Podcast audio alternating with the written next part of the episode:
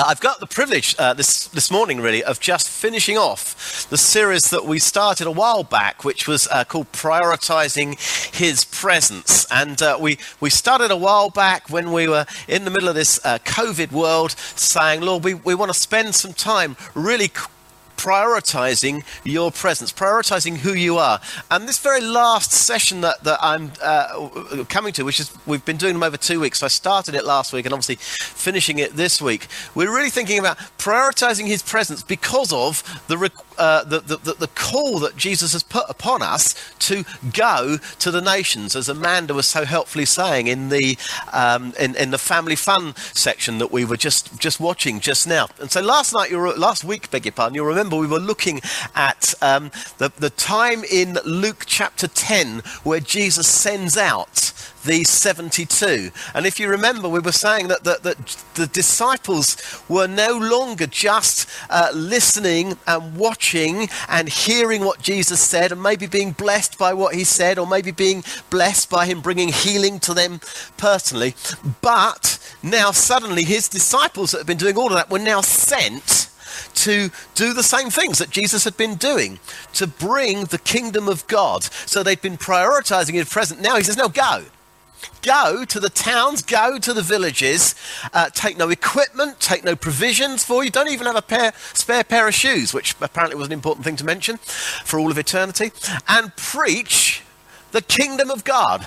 And as you preach the kingdom of God, I want you to heal the sick and cast out the demons. And this was, we were saying last week, this was very surprising. This was surprising. But what we've seen from that point onwards is that when the king, when God moves his kingdom forward, he often does it in very surprising ways because he uses ordinary people like you and me and Dex and Simon and Amanda and just ordinary people who have got a childlike faith and knowledge with him and are dare to take him at his word. Dare to just say, Well, I'll just believe in you then, Lord Jesus. If you say go and do it, I'll go and do it. If you say don't take anything with me, I won't take anything with me. If you say go and say peace, I'll go and say peace be with you. If you say heal the sick and cast out demons, well, Lord, I'll do it. They just have this this childlike uh, faith and presence. Now, during this week, of course, we've been having this week of prayer, and one of the things that we did was we introduced what we've called our roadmap, which is really our roadmap out of uh, lockdown and out of the COVID world. Now, as we introduced this, we were saying that the, the, the, timing frame within it is very fluid because we don't quite know what's happening with the uh, with the way that the virus and the pandemic is, is is playing out, and therefore the level of freedom in which we're able to have to continue to meet to to meet in different ways. But we've introduced it because we know that even before this was happening, even before uh, last January or whenever the, the virus suddenly started to appear in, in the world, um, God had already spoken to us that now is the time to go. Now is the time to bring the kingdom of God to the city and to bring the kingdom of God to the nations. It's a time to move from here, from this place that we've been at, to go to go to sites across the city. And uh, tonight we'll be praying about that in Powerhouse a little bit more. But I looked at three scriptures um, when I introduced this roadmap on Tuesday evening, and uh, I did a short video that some of you may have uh, may have seen, just taking us through the three three I felt key scriptures uh, that were helping us to see this uh, roadmap. And the first one was uh, in Isaiah 41. And if you recall, Isaiah 41, verses 9 to 10, which may come up on the screen there, uh, is basically saying, is God speaking to his people? He's saying, Look, you are my chosen people. He says, You're my chosen people, so don't fear. And don't fear because I, God, will help you. I will strengthen you. Now, perhaps this might describe how you're feeling right now because of the way we've been in this last year and a half. You might say, Well, I am feeling a bit fearful. I am feeling a bit unstrengthened or weak, which would be a more correct word to use. I am feeling a little bit not sure about anything. Well, what do I do? Well, you need to know, first of all, that Jesus says to you, You're my chosen people. Don't worry, I will strengthen you. I will give you all that we needed. So even if you think ahead of, of stuff, and I'm going to talk uh, in a few minutes, really, a, a, about several months' time, maybe a year or two's time. And you might think, I, I don't feel like that yet. Well, don't worry, says the Lord. I'm with you. Don't fear. You're my chosen people. I will give you the strength that you need when the time comes. Then the second um, scripture I looked at was Acts 2 and 42, which is a very famous kind of scripture, really, where it shows how I think the Lord very first prepared the very first church to go. And the way he prepared that church is that he gathered them together in Jerusalem. And when they were in Jerusalem, they were breaking bread together, they were eating together, they were in each other's houses. And it says in those verses in Acts 2 that they had glad and generous hearts. They were, they were able to praise God uh, with glad and generous hearts. And really, I think that describes that picture of the community of God. People, describes how we want to approach the summer, this summer, uh, July, August, and into the autumn, that we should gather together as a church, having been spread in our different screens, our different homes, even as we are right now, gather together to share life together with glad and generous hearts, able to praise God God and to just know again the joy of being uh, part of his people. And then we looked at Acts chapter 8. In Acts chapter 8, uh, you see suddenly now the church is scattered to go. They're scattered to go, and as they go, they preach the kingdom of God in the cities and the towns around them. And so you see in this, these verses in chapter 8 of, of Acts that, that now the church itself is essentially out on mission. The commissioning had come, as Amanda showed you earlier in Matthew 28, and now the church is sent out on mission and not just the 72. But I want you to notice something that in each of those scriptures, Acts 70, uh, sorry, the sending of the 72 in Luke 10, Acts 2, Acts 8, I think there are two significant things that are marking what is going on. And the first one that we must recognize is that it is a highly disruptive time. It's disruptive. Uh, from from the sending of the 72 onwards, it's disruptive, which means actually it's uncomfortable uh, when he was sending out the 72, Jesus said, Look, I'm sending you out like lambs amongst wolves. Oh, okay.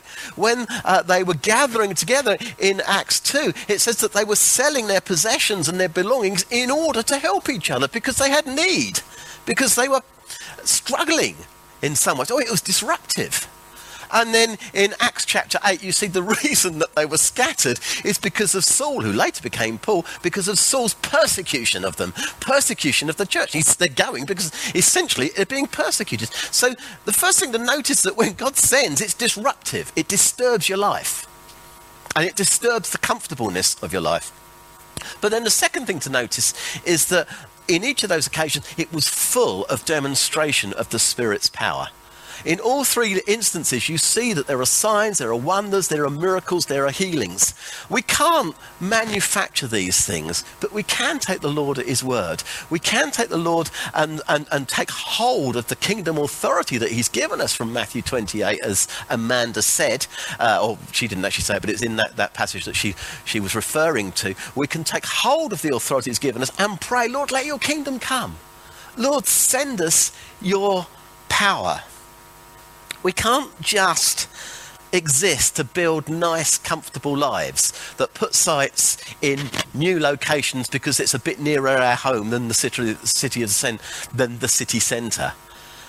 That can't be what God has just called for. Yes, we should live as peaceably as possible. Yes, we should expect the Lord to bless us as we step out in faith. I'm not saying those things are wrong, but that can't be our main focus because the kingdom exists to destroy the works of the evil one. The kingdom exists to break down the lies and the bondage of the enemy. And that must be our focus. So over the over the summer and into the autumn, the church, I think, worldwide, but, but us, I'm talking about, I suppose, mostly, the church needs to rise up from its COVID enforced slumber, as it were. We need to rise up. We need to pray, as Jex was just encouraging us so helpfully. We need to, we need to know that the Lord is with us. So fear not. We need to know that He will strengthen us but we also need to know that we have the commission from Him to see His kingdom come, to build communities of His disciples right across this city, to reach into those neighborhoods with the kingdom of God and to reach out to the nations with the kingdom of God. Therefore, bringing peace and love and the power of Jesus, bringing good news to the poor, binding up the broken-hearted, bringing freedom to those that are trapped in Satan's lies of destruction, lies that lead to lives of bondage and helplessness and abuse and sickness and poverty, lies that, that cause people to turn to drink and drugs and sex and confused philosophies that, that pretend to answer fundamental questions about who or even what I am. And yet, those lies find the people searching those find no peace, no rest, but only more confusion, more hopelessness, and sadly often leads to self-destructive behaviour and lives that are cut short, lives that never reach their full, glorious, God-given potential for which they were created. That's the lies of Satan's kingdom, but we have the only answer to these things. We have the kingdom. We, through the name of Jesus and in Jesus, can rescue people out of Satan's kingdom and into the kingdom of God. In fact, our very name, Jubilee, speaks of those things.